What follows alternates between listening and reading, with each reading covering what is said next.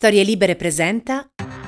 Bentrovati in questo spazio di approfondimento di Quarto Potere, la rassegna stampa di Storie Libere, come sempre in voce Massimiliano Coccia e eh, in questo spazio torniamo ad occuparci di Afghanistan. La nostra rassegna stampa è nata proprio durante i giorni dell'emergenza afghana, ovvero del ritorno al potere dei Taliban con un colpo di Stato che ricordiamo ancora oggi non è stato condannato condannato interamente dalla comunità internazionale e oltre alle tante storie che vi abbiamo proposto in eh, queste settimane eh, c'è eh, da fare un po' un punto della situazione perché ancora eh, tantissime persone, circa 2600 chiedono di eh, venire in Europa, di entrare all'interno eh, di un circuito di protezione internazionale, l'Europa ancora non ha dato risposte così come il nostro paese. E per per eh, parlare eh, di questo e delle tante sfumature che questa vicenda si porta dietro siamo in collegamento con Mauro Berruto. Benvenuto, ben trovato su Quarto Potere innanzitutto. Grazie, grazie Massimiliano, grazie a voi dell'invito e della possibilità di continuare a tenere una luce accesa su questa storia e su queste storie che sono storie di persone in imminente pericolo di vita. Purtroppo come tu stesso ricordavi, insomma, si è un po' affievolita l'attenzione rispetto ai mesi estivi, ad agosto, quando l'Afghanistan e le storie che riguardano le persone in pericolo in Afghanistan erano un po' su tutti i quotidiani. Oggi se ne sta parlando di meno, ma la situazione è drammaticamente uguale o forse anche un po' peggiore. Ecco, innanzitutto eh, la tua esperienza personale, in una eh, recente intervista su Famiglia Cristiana hai eh, detto che il tuo cellulare è invaso di eh, richieste d'aiuto, richieste d'aiuto che provengono ovviamente dall'Afghanistan, eh, c'è un nutrito eh, gruppo di cittadini afghani che ha collaborato con le forze internazionali durante l'occupazione e che è a rischio, che è ancora lì, c'è un immobiliare immobilismo. Allora eh, raccontaci anche un po' la natura di queste storie e raccontaci anche il sentimento di paura che eh, ti giunge attraverso questi messaggi vocali, questi WhatsApp e queste richieste di aiuto che poi ovviamente chi si trova da quest'altra parte mm, diciamo eh, si crea poi una mistura interiore tra eh, rabbia e senso di impotenza. Sì, è così. E, guarda, nello specifico io mi sono occupato appunto già da, dalla parte centrale del mese di agosto, diciamo nei giorni immediatamente prima e poi subito quelli successivi alla presa di Kabul da parte dei talebani, eh, di, pri, prima di tutto di atlete sportive, diciamo così, atlete forse è un nome che non restituisce esattamente l'idea, donne ehm, sportive eh, ovvero donne da, dal talento molto diverso, Massimiliano, non voglio, voglio essere chiaro perché poi in alcuni momenti di questi mesi si è, eh, è passata addirittura una, una, narrazione come se qualcuno fosse orientato solo a salvare in virtù certo. del talento no? dei, dei grandi atleti e dei grandi sportivi, non è così, queste sono ragazzi, le ragazze con cui sono entrato in contatto, tutte sono ragazze che semplicemente hanno avuto la colpa, permettimi di, di dirlo così, eh, di voler praticare uno sport. E quindi il primo contatto che io ho avuto attraverso l'associazione eh, Cospe Onlus di Firenze e Stefano Liberti che conosceva e conosce molto bene la vicenda delle calciatrici di Herat per aver fatto un documentario sulla loro storia nel 2017. Eh, insomma, abbiamo iniziato a, a, triangolare dati e informazioni eh, con un primo obiettivo con queste ragazze, che era quello di convincerle ad avvicinarsi a Kabul. Loro ovviamente erano tutte ad Herat per tentare di uscire dal paese, cosa che non è stata semplicissima perché in quel momento, in quei giorni, come immaginerete e ricorderete, loro vedevano anche alla loro televisione delle immagini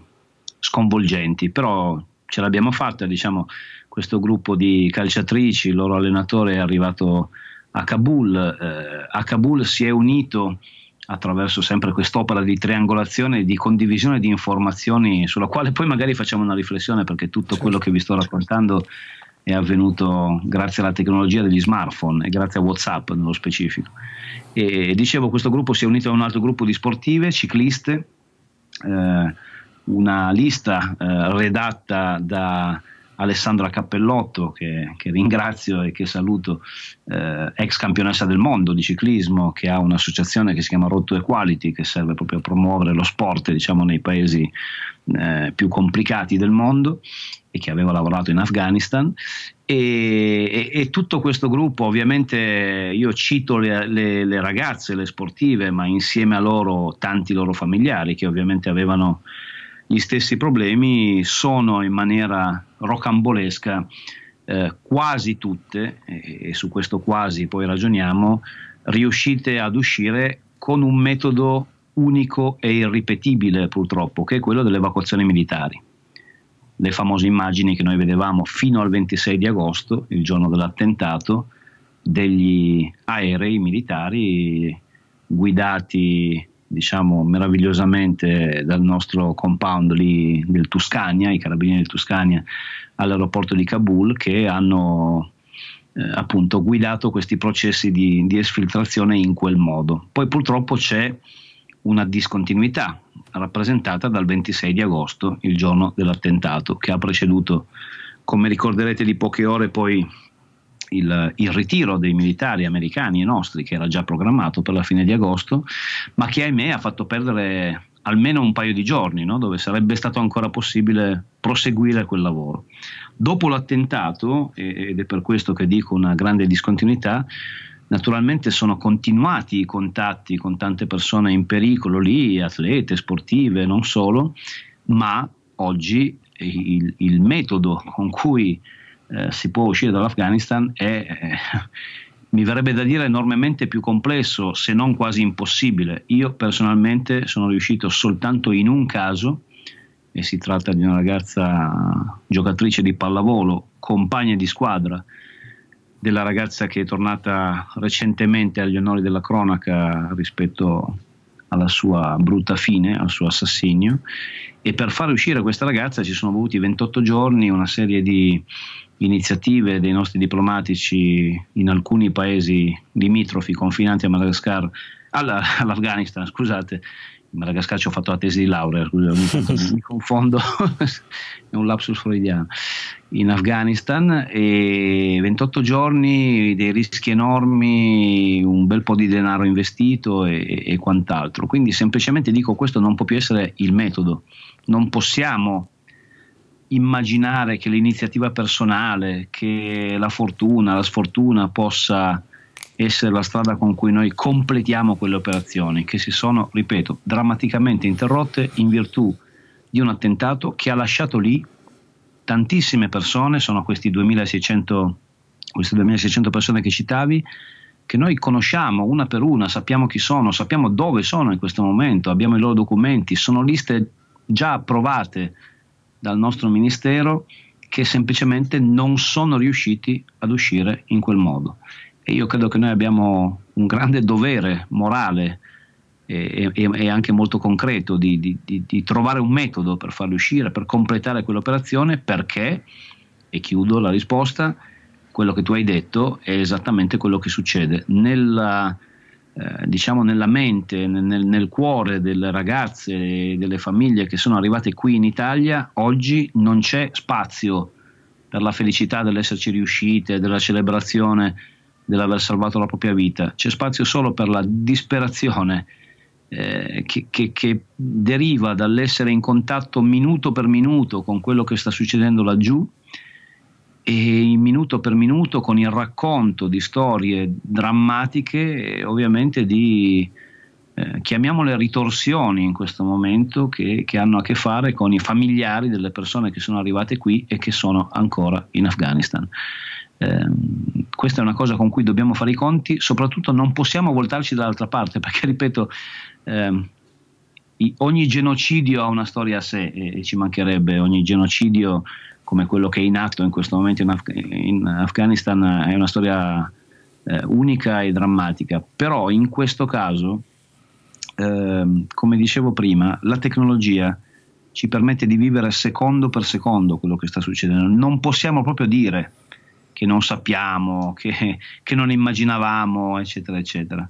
Ecco perché dicevo a Famiglia Cristiana, e lo ripeto a te, io ogni giorno ricevo testimonianze di quel livello di drammaticità. E come sai Massimiliano eh, c'è un elemento in più perché eh, le sfortune non vengono mai sole. Eh, L'Afghanistan in questo momento è, in mezzo a una siccità mai vista, a una crisi economica, di questo ne, abbiamo certezza devastante, quindi queste persone si stanno nascondendo letteralmente come gli animali, ma come gli animali stanno finendo le risorse a loro disposizione per continuare a sopravvivere. E più passa il tempo, più la situazione diciamo, non solo diventa drammatica, ma aumenta anche il numero di persone che mette in difficoltà. E io credo che ci sia un metodo e che questo metodo possa essere attivato da una decisione che altro non è che una decisione politica. Ecco, abbiamo visto nel corso delle esperienze precedenti rispetto alle rotte migratorie che eh, c'è modo e modo per eh, riuscire a far eh, defluire eh, delle eh, popolazioni, dei gruppi eh, che ovviamente sono a rischio. lo abbiamo visto appunto con i corridoi umanitari che si sono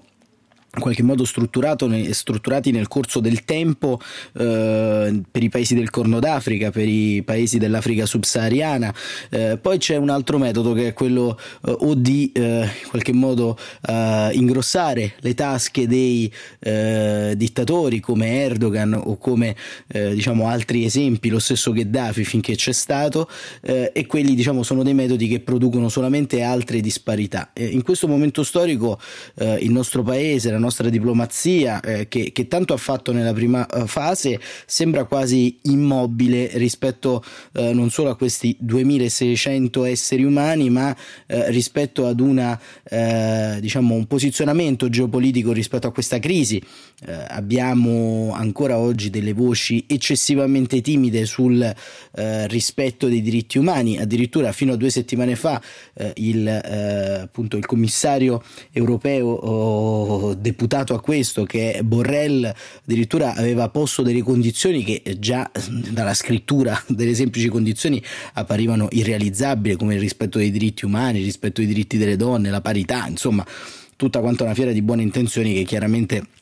i fatti di queste settimane ci hanno uh, portato a darci drammaticamente ragione. Ecco, da questo punto di vista tu uh, t- tra le tante cose, insomma, sei anche eh, membro della direzione del Partito Democratico, uh, da questo punto di vista manca forse un colpo di reni da parte non solo della politica, perché poi è anche spesso secondo me troppo facile buttare la croce solo sulla politica, ma forse anche di un pezzo importante di opinione pubblica e società civile. Insomma, eh, spesso c'è questo detto che eh, passato il santo finita la festa e, e in questo caso però non possiamo permettercelo. Ti rubo un aggettivo che tu hai magistralmente utilizzato parlando di timidezza. Hai detto non possiamo essere così timidi in questo momento. Eh, ritorniamo ai numeri. Eh, 2600 persone circa sono eh, le persone che sono sulle liste italiane, quindi sono tutte persone, ribadisco, eh, componenti di liste già approvate, note, conosciute, che sono tutte persone che hanno in qualche maniera collaborato, cooperato in questi vent'anni di storia o che sono persone che hanno dimostrato con certezza di essere in pericolo di vita, per esempio le, le storie delle sportive che ho, che ho citato. Ehm, che paese siamo diventati se noi eh, mostriamo questa timidezza nell'immaginare di accogliere 2600 persone, principalmente donne e bambini, se posso specificare, che in questo momento nas- si nascondono come gli animali perché sono braccati e sono in pericolo di vita. Se allarghiamo alla comunità europea, l'hai citato giustamente perché sarebbe certamente meritorio se un'operazione venisse condotta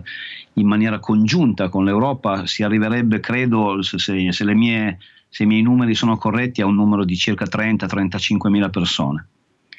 Eh, cioè, voglio dire, partendo da lì, da, scusami, è, è un po' cinico, ma voglio partire anche da delle valutazioni molto concrete molto oggettive. Non stiamo parlando del milione e duecentomila siriani che la Germania eh, accolse no? con un progetto ovviamente di integrazione e di inclusione che ha funzionato peraltro anche direi abbastanza bene. Sono numeri piccolissimi sono numeri piccolissimi di persone che tra l'altro non solo hanno collaborato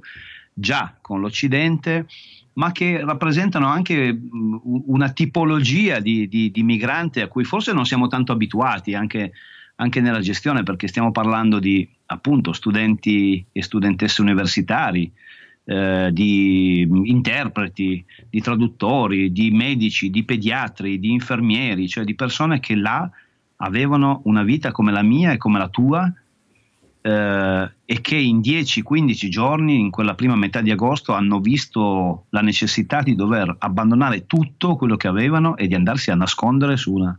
su una montagna o in una foresta oppure di essere catapultati nella pancia di un aereo e trasportati dall'altra parte del mondo in, in poche ore. Proviamo a fare l'esercizio di immaginare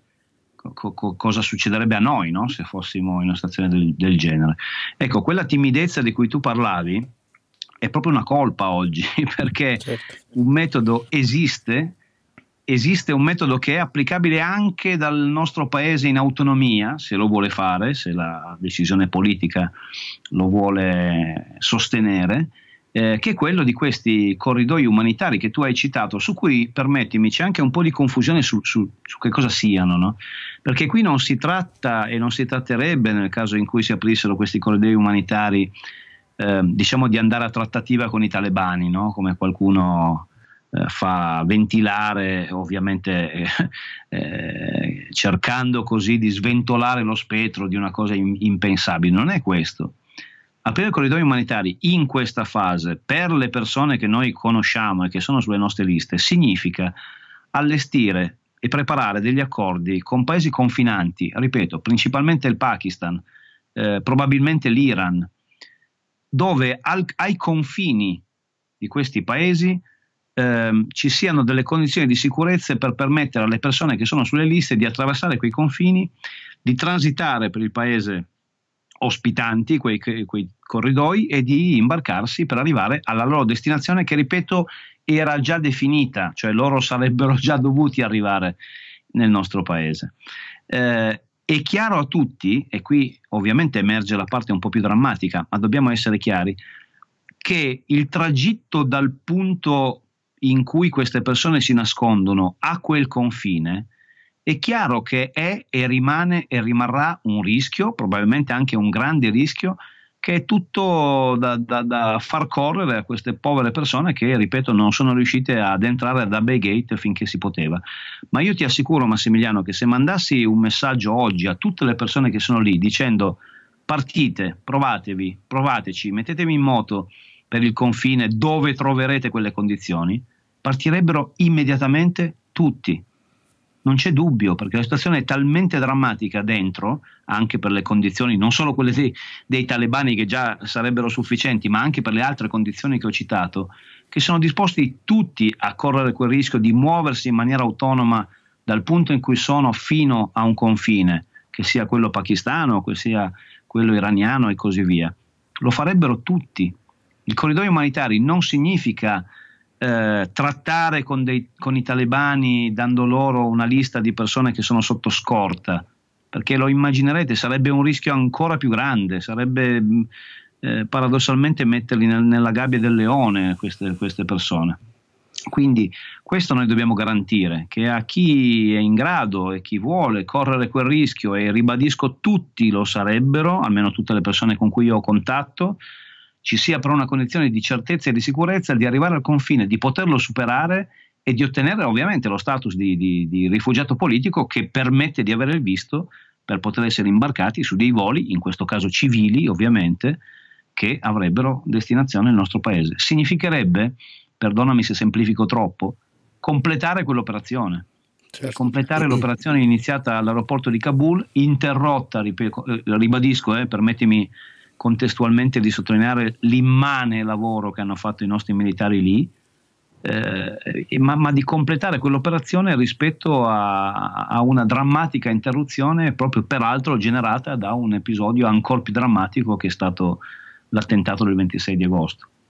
Bene, allora noi ringraziamo Mauro Berruto per essere stato con noi. Ovviamente la luce sull'Afghanistan eh, dentro Quarto Potere, dentro Storie Libere rimane eh, potentemente accesa. Torneremo ovviamente a disturbare eh, Mauro e appunto eh, per anche degli aggiornamenti e soprattutto per battere insieme questa eh, pista eh, dei corridoi umanitari che al momento ci sembra veramente il discrimine tra la vita e la morte, tra una vita fatta di diritti e una vita fatta fatta invece di oppressione, perché di questo stiamo parlando. E adesso voltiamo pagina, grazie davvero a Mauro Berruto e ci colleghiamo direttamente con Kabul con Gaia Pellegrini Bettoli. Benvenuta, ben trovata. Allora Gaia, innanzitutto raccontaci qual è la situazione che hai incontrato e stai incontrando in Afghanistan. In questo momento sei a Kabul, sei arrivata da qualche giorno, hai eh, fatto un giro in altre province precedentemente, hai avuto modo di incontrare anche i, eh, alcuni leader regionali dei talebani. Allora facci innanzitutto un quadro della situazione. Credo che la prima cosa che colpisce è la bellezza di questo paese, e senza diventare troppo mielosi, però è veramente qualcosa che, che, che, va visto di persona per poterlo apprezzare, apprezzare appieno. E ho, un'altra cosa che colpisce subito è anche il livello di povertà. Io in realtà sono a Kabul solo da pochi giorni, eh, siamo entrati dal nord del paese, abbiamo fatto due delle province, la provincia di Balkh, dove si trova la capitale eh, Mazar Sharif, e poi eh, anche Kunduz, dove purtroppo c'è stato due settimane fa quell'orribile attentato alla moschea sciita. E, mh, l'impressione è di un paese che eh, soprattutto è in, in, veramente in mezzo al caos, in un momento di, di caos eh, molto molto importante che è reso eh, assolutamente critico da, dall'enorme crisi umanitaria iniziano ad esserci proprio persone che eh, soffrono di malnutrizione. E queste sono le cose principali eh, che vi segnalerei. E eh, credo che ci siano anche tantissime contraddizioni che colpiscono chi vede il paese per la prima volta, come, come è il caso per me, e, ehm, per quanto riguarda i, i talebani, eh, perché eh, a volte so che in questi giorni in Italia c'è stato, in Italia ma non solo, c'è stata una, diciamo, un, un, quasi una polemica perché eh, per via del della, della, notizia della pallavolista che è stata rimbalzata non solo eh, dai, dai, media italiani in maniera erronea, ma eh, grazie al cielo siamo in buona compagnia di francesi, americani, eccetera. E credo che questo sia una cosa importante da segnalare perché c'è forse troppa ehm, fretta eh, voler eh, mettere sul letto di Procuste un'idea e un preconcetto che noi abbiamo già dei talebani. E vi faccio questo discorso assolutamente non per scagionare eh, crimini passati eh, o alcuni crimini che probabilmente sono già stati commessi, anche se non nella misura che ci si poteva aspettare, ma questo è solo l'inizio, ovviamente hanno preso il potere il 15 agosto, e quindi queste forse sono le prime cose che mi, mi vengono in mente immediatamente come, come impressione. Ci sono molte cose che sono comunque contraddittorie, che non possono certamente essere viste con nero, nero e bianco molte realtà diverse in 34 province che sono molto diverse. Vedere Kabul non vuol dire vedere eh, l'Afghanistan, anzi direi quasi assolutamente il contrario. Ecco, questa frammentazione eh, regionale ovviamente è alla base di una complessità, ma mm, sia oggi ma anche ieri fondamentalmente forse la eh, grande eh, ingovernabilità del territorio afghano al di là della vulgata del, eh, diciamo, del territorio, della struttura particolarmente differente è forse diciamo, la eh, grandezza e diversità anche eh, delle varie tribù presenti, delle varie eh, strutture sociali e eh, istituzionali presenti all'interno di queste 34 regioni. E il tema eh, che però diciamo ci appare eh, sostanzialmente ineludibile è che al momento la uh, comunità internazionale eh, non ha eh, diciamo posto dei paletti da un lato e, e, diciamo in una situazione di, di stasi vista anche appunto l'emergenza che ci stai raccontando che è proprio dovuta in qualche qualche modo ad un congelamento sia da una parte che dall'altra dei rapporti diplomatici. Ecco, eh, questo come lo sta vivendo la governance attuale dei talebani? Tu hai avuto anche degli incontri nei giorni scorsi, ecco, qual è la loro prospettiva di dialogo e di interazione anche con la comunità internazionale, visto che quel famoso memorandum di Borrell e eh, tutte quante le altre diciamo richieste eh, sono state al momento eh, disattese da parte della governance? Allora, eh, si parla molto ovviamente di questo perché i talebani non hanno modo di governare il paese se innanzitutto non hanno veramente accesso ai fondi. Il Ministero del Tesoro, eh, secondo fonti di Foreign Policy, ha soltanto 310-220 milioni di dollari ancora disponibili. Le rimesse di tutti i cittadini afghani nel mondo non arrivano più. Eh, ci sono enormi problemi. Il cittadino comune può ritirare solo 200 dollari dal proprio conto, una situazione che ricorda ricorda un po' quella delle banche libanesi qualche mese fa e anche attualmente. Quindi eh, direi che l'aspetto economico eh, certamente non aiuta la governance. Penso però che sia molto importante ricordarci che la situazione attuale del paese non può essere eh, vista solo come una conseguenza degli accordi di Doha che poi hanno consegnato il potere ai talebani, ma anche come il risultato di anni eh, di corruzione eh, veramente a livello endemico del, del governo di Ashraf Ghani. Eh, lui e il suo entourage che hanno eh, veramente eh, razziato questo paese e fatto delle, degli enormi, enormi, enormi danni eh, inf- infrastrutturali con enorme, veramente una corruzione molto, molto importante e ovviamente questo non può essere eh, visto come una colpa dei talebani in questo momento. Ripeto, non sto scagionando, ma sto cercando di guardare un po' oltre l'immediato, perché eh, la situazione dell'Afghanistan è degenerata adesso certamente perché i paesi occidentali giustamente hanno molti dubbi su come governeranno. E è stato detto varie volte, tra l'altro, che eh, anche all'interno dei talebani eh, non c'è una frangia unica, c'è la, la,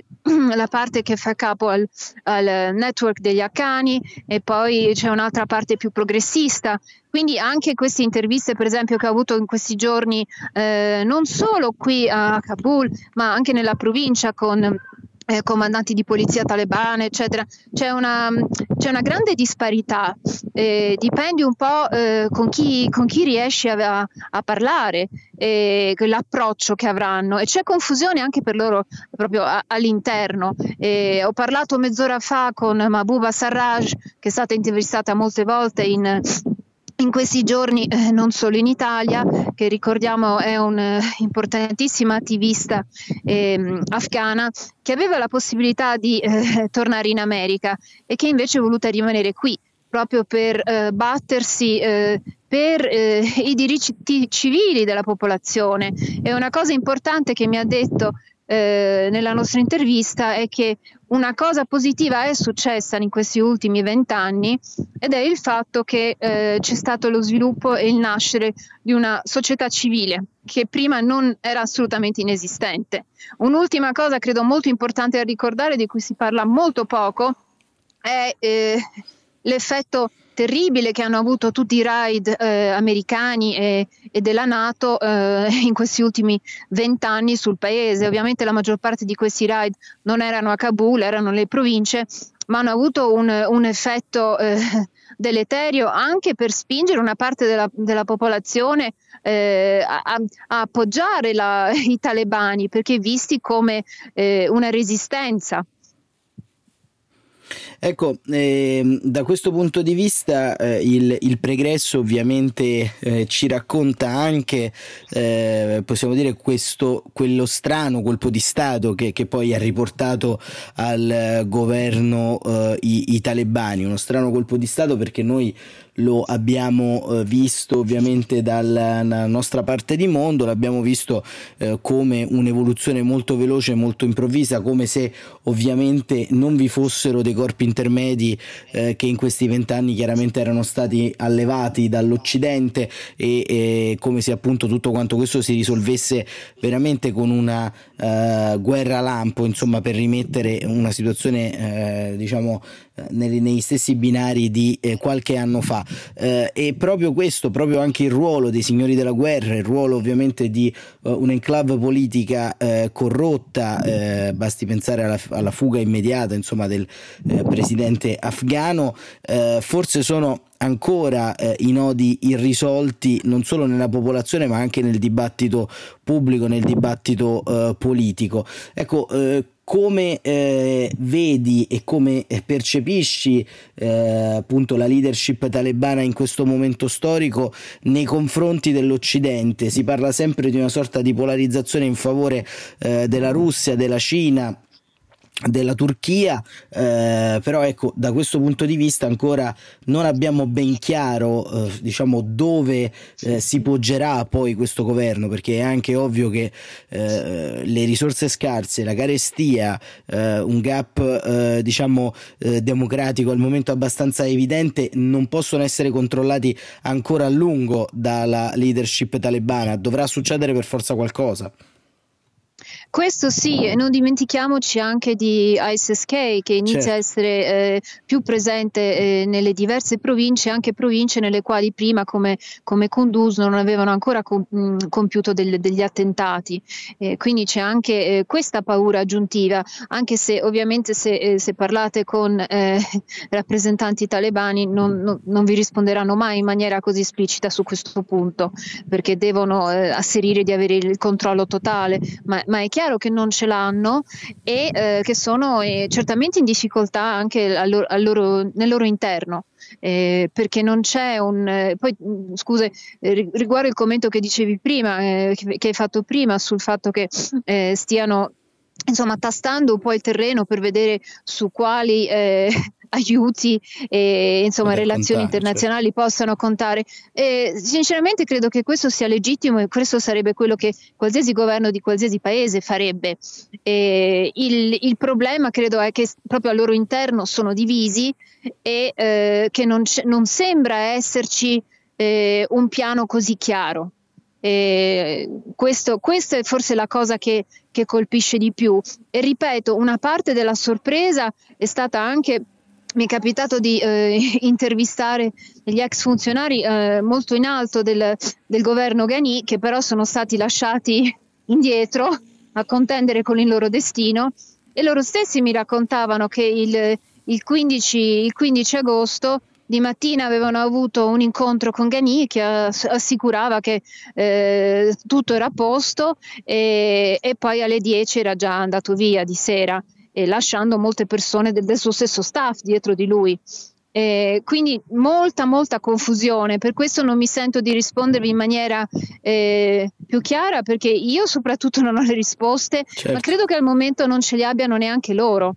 Certo. Anche perché dipenderà molto da eh, ovviamente le ingerenze straniere, non dimentichiamoci l'importanza del Pakistan, l'importanza dei servizi segreti del Pakistan che appoggiano il, la parte Haqqani, l'Haqqani Network, eh, che fa parte dei talebani, insomma ci sono, eh, è, veramente come gli strati di una cipolla, estremamente tanti fattori, eh, non dimentichiamoci anche del, del,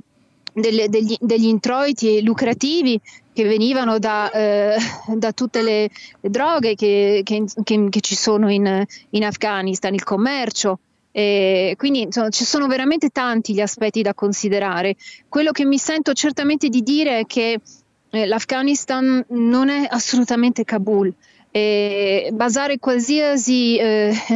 diciamo, fotografia del paese solo sulla capitale, come succede spesso in tanti paesi del mondo, rischia di essere molto fuorviante.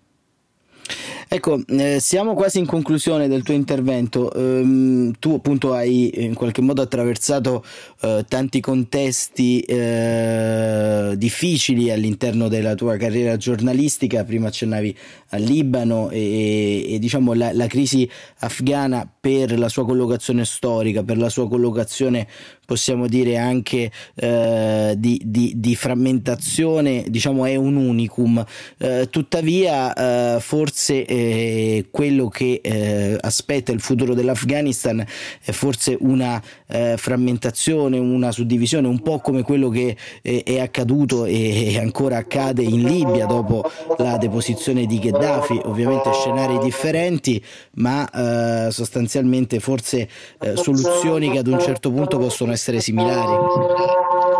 Eh, quello che sentite è ovviamente la preghiera, il muazzin. Mi scuso, ma sono avuto no, no, la anzi, macchina in panne. È, un, Siamo, è il cosiddetto tappeto sonoro, insomma, così. eh, guardate, penso che sia. Non, non, mi sento di fare il paragone con la Libia. Eh, io temo, eh, ma eh, soprattutto eh, analisti che studiano il paese insomma, da anni o, o cittadini eh, ben informati eh, sono più preoccupati dalla possibilità della crescita delle varie gruppi di milizie come Teshayu e, oppure semplicemente anche eh, gruppi all'interno dei, dei, talebani per non parlare di ISIS Khorasan e, e, che questo possa poi degenerare aggravato da, dalla miccia del, del, della carestia e della crisi umanitaria in, un, in una guerra civile. Però non voglio essere allarmista, eh, questo diciamo è lo scenario peggiore, eh, però ci sono, è sicuramente uno degli scenari che eh, uno si augura non, non accada, che eh, purtroppo è, un, è, una possibilità per questo paese in un momento di, di caos assoluto. Bene, allora eh, noi ti ringraziamo eh, Gaia, ringraziamo Gaia Pellegrini Bettoli per eh, questa eh, corrispondenza, ovviamente torneremo eh, ad aggiornarci eh, più in là anche al tuo ritorno, insomma per trarre anche una sorta di consuntivo rispetto a questo viaggio. Grazie davvero e buon lavoro, buon proseguimento. Grazie a voi, arrivederci.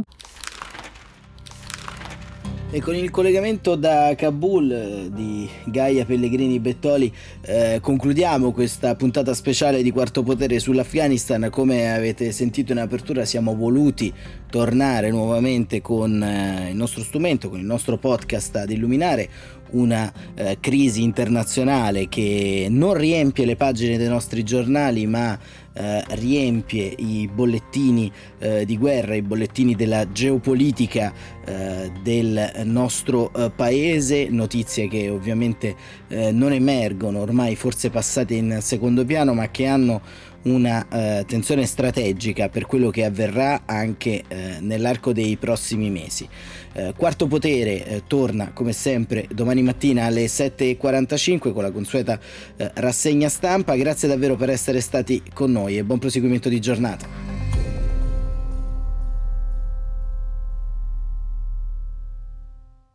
Una produzione storielibere.fm di Gianandrea Cerone e Rossana De Michele. Coordinamento editoriale Guido Guenci.